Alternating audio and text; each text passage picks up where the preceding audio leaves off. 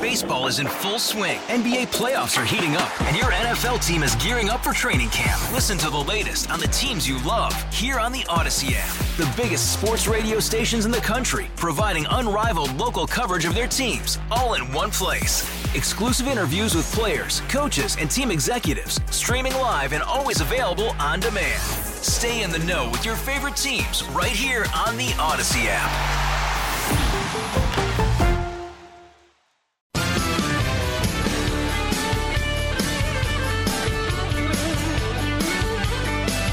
Three thirty-four. Jeff Katz, News Radio WRVA. It is Tuesday, and it is Election Day. Sort of the wind up to this uh, new season of ours, election season. We've got extended coverage this evening.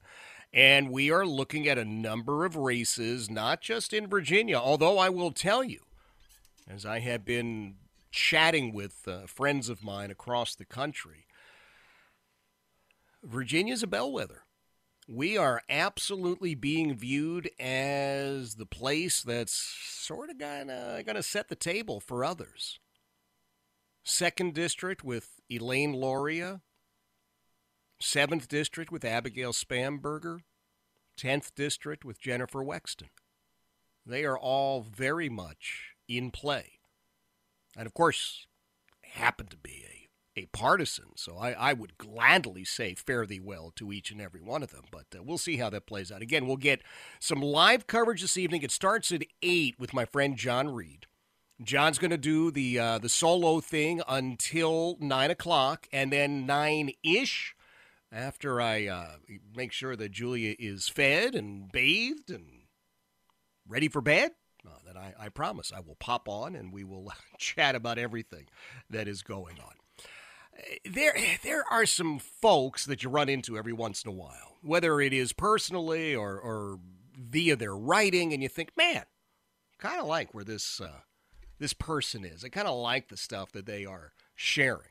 I read a book called Chase the Bears, and it's written by uh, former Florida Congressman Rick Keller. And I just thought, man, I, I want to talk to him about the book, and, and it, rather fortuitous that uh, it's scheduled today on Election Day. So we'll talk a little bit about politics. I'm happy to say that he's here. Uh, Congressman, welcome. Well, good to be with you, Jeff. Yeah, it is good to have you here. You, you're still Congressman. You always retain your highest title. yeah, but I, you know, I didn't, I didn't use my title when I was there. I, I, I think people who emphasize their title have little else to offer. Well, uh, there's no question that you have a lot to offer, and I got to tell you, I one of the things I really loved about Chase the Bears was that, uh, hey, it's not a political book. It's it's about seeing things that are that are big and and perhaps you're told are completely and totally out of reach, and you say, no, no, no, no, no, you, you can do this. Absolutely. You know, I didn't meet my dad till I was 14 years old, and in that first meeting, he handed me this little paperback book called Think and Grow Rich, and I read it six times before graduating high school. I wasn't even ready to call the guy dad yet, but I took the sort of the secret formula in that book and and set a big goal for the first time in my life to graduate first in my class in college, and that happened. Then I set a big goal to get elected to Congress, and that happened. And now that I'm older in my 50s, I thought wouldn't it be cool if I could write a book that would change young people's lives just like that book changed mine? And so I decided to write this book, Chase the Bears. It's sort of like a modern day version of uh, Think and Grow Rich. Um, and it has lots of inspirational stories, but what makes it different than the other books in the last 85 years is that it tells you how to do it. It gives yep. you a three step formula of how to set goals, how to visualize, how to use affirmations to, to achieve your particular goal. Well, I as I read it, I had not realized. I don't know how this. I, I missed this, but I hadn't realized that it was all uh, derived from, at least uh, initiated with your your Napoleon Hill connection there. And I kept thinking to myself, man, this reminds me of some stuff that uh, that I've read throughout the years. So, so let me ask you the question: Chase the Bears. Explain to everybody what the heck does that really mean? So I was in the middle of the writing the book, and I was sitting uh, having breakfast with my wife, drinking coffee, reading the paper one Sunday morning, and outside our window, this family of black bears runs by.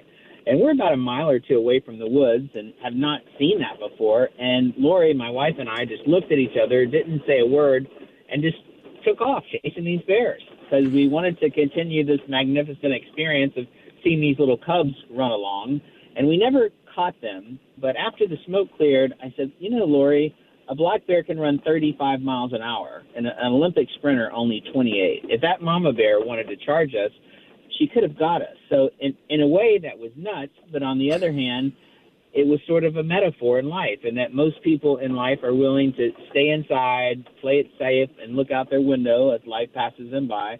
And a few people go for it. They take a chance. They chase the bears. And Lori said, "Gosh, Rick, that's the name of your book." And so that's how we he got the name. It's chasing the bears is a metaphor for chasing your dreams. I'm, I'm glad you got simply the metaphor and not the close-up introduction to the mama bear, because I know.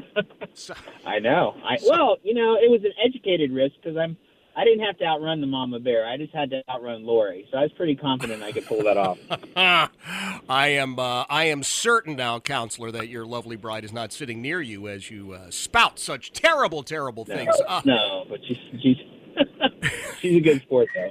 Now you mentioned that it, it, there's actually a playbook. You've got three different ways that people can uh, can do this. You've got tools. I, I don't want you to uh, you know keep your book from being sold, but do you mind sharing maybe two of the three?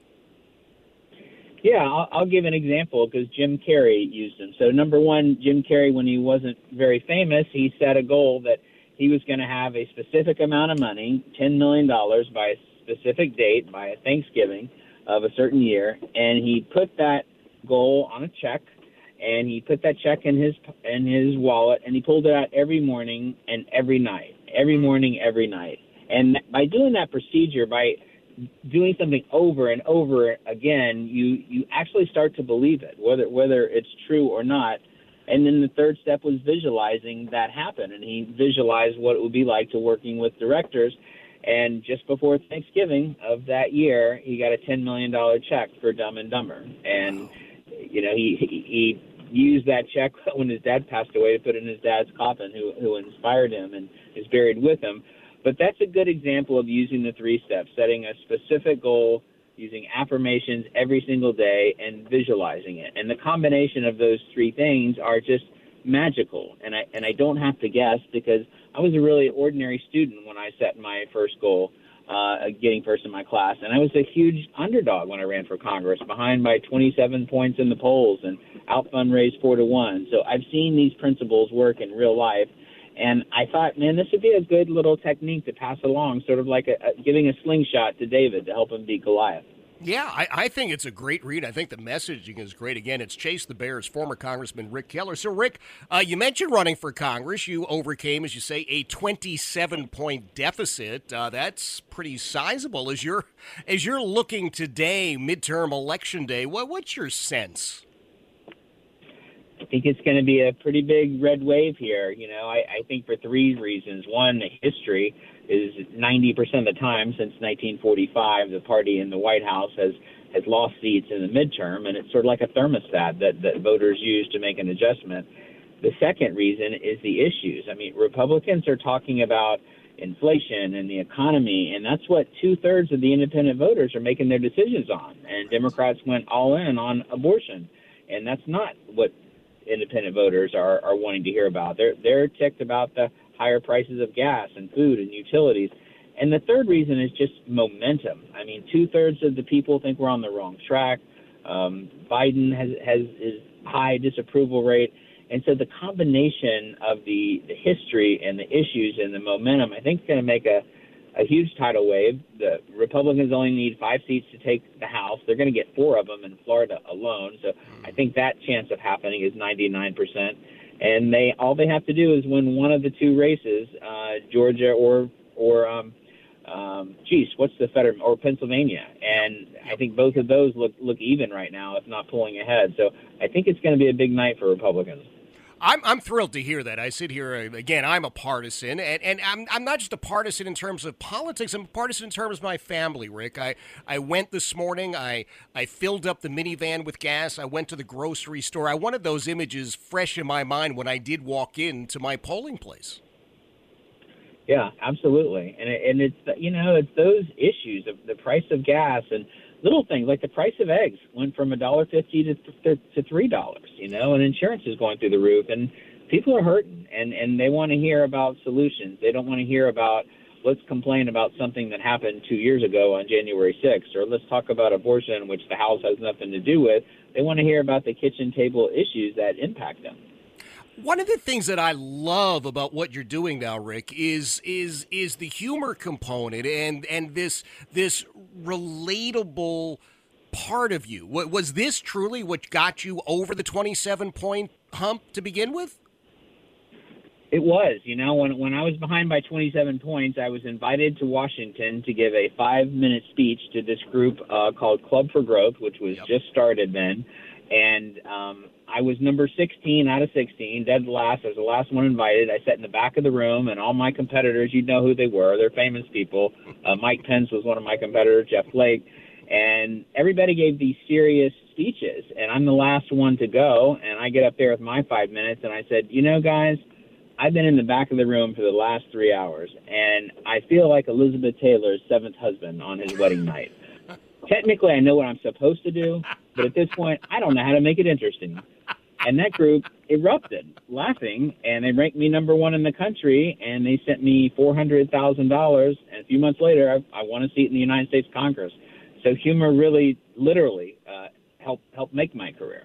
You know, I, I just I, I love. I, I don't know if evolution is the right word because it sort of minimizes what you've done in the past, but this journey that you've been on and your willingness to share it with people, uh, it, it, just it, it speaks volumes about you. Well, I appreciate it. You know, one of the themes I, I try to hit in this book is that I'm an ordinary person, not extraordinary. And therefore, if I can do it, you can do it. And, and it's never too late. Sometimes people think, oh, I'm in my 40s or I missed my boat and, you know, it's too late for me. Well, it's not. You know, Colonel Sanders was 62 years old when he started his very first KFC, and I you you can still be what you wish to be. Now, you mentioned Colonel Sanders. Is this really true? Because I dug this up somewhere that you were told by a manager at Wendy's at one point, hey, kid, you're just not up to snuff. I was fired at age 15 from Wendy's. Um, the manager said, You just don't have what it takes to make it in fast food. And I was flipping the patties um, too slow.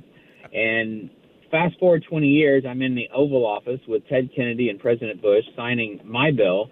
And I'm thinking, you know, I, I don't have what it takes to make it in fast food. You know, I'm, I'm in the Oval Office, okay? And a- afterwards, my picture was in the paper, and some critic wrote me a letter and said, "You think you can serve our country? You can't even serve French fries." And I I wrote back and said three words: "Shut up, mom. Shut up." uh, that was mom, mom's mission in life was to keep me humble, I think. But but yeah, I, I was fired from Wendy's. But I want to say this positive about Wendy's. Once I got to Congress, they were my number one supporter. They they donated over twelve thousand dollars to my campaign. So. Wow that translates into a thousand dollars per hour. I think I'm the world's highest paid fast food reject. Rick, listen, I want folks to get a copy of Chase the Bears. G- give us the uh, the best way to do it. Is the website? Is it Amazon? Is it something else? Both of those. So rickkeller.net, uh, it, you can get it there on the homepage, and also Amazon. Get it at Barnes and Noble, any place books are sold. I'm I'm hearing a lot of good reviews. People who are ordering on Amazon are getting it the next day. So I don't know how they do it, but they're pretty miraculous. But Amazon and rickkeller.net are great places to get it. All right, and I'm gonna I'm gonna impose on you two different ways. Number one, uh, I need you to sign my copy if that's not too much trouble. And number two, after the whole election thing shakes out, I want to get you back for some uh, post game analysis. You open? Happy to do it. Happy right. to do it. Happy to do both. And so yeah, love love to come on and chat with uh, chat with you afterwards. We'll see if we got it right. I love it. Rick, hang on a second. Ryan's going to get all sorts of information. That is Rick Keller. He's a former member of Congress. His book is called Chase the Bears. It's got, well, I was going to say it has nothing to do with politics, but it does. It has to do with identifying your goal, going after it, and and making a difference. Maybe your your goal really is elected office. You want to make a difference. Fantastic. Uh, maybe it's something else. But it's it's such a nice read. Sometimes you get these books by former elected officials, right? Congressmen, senators, whatever.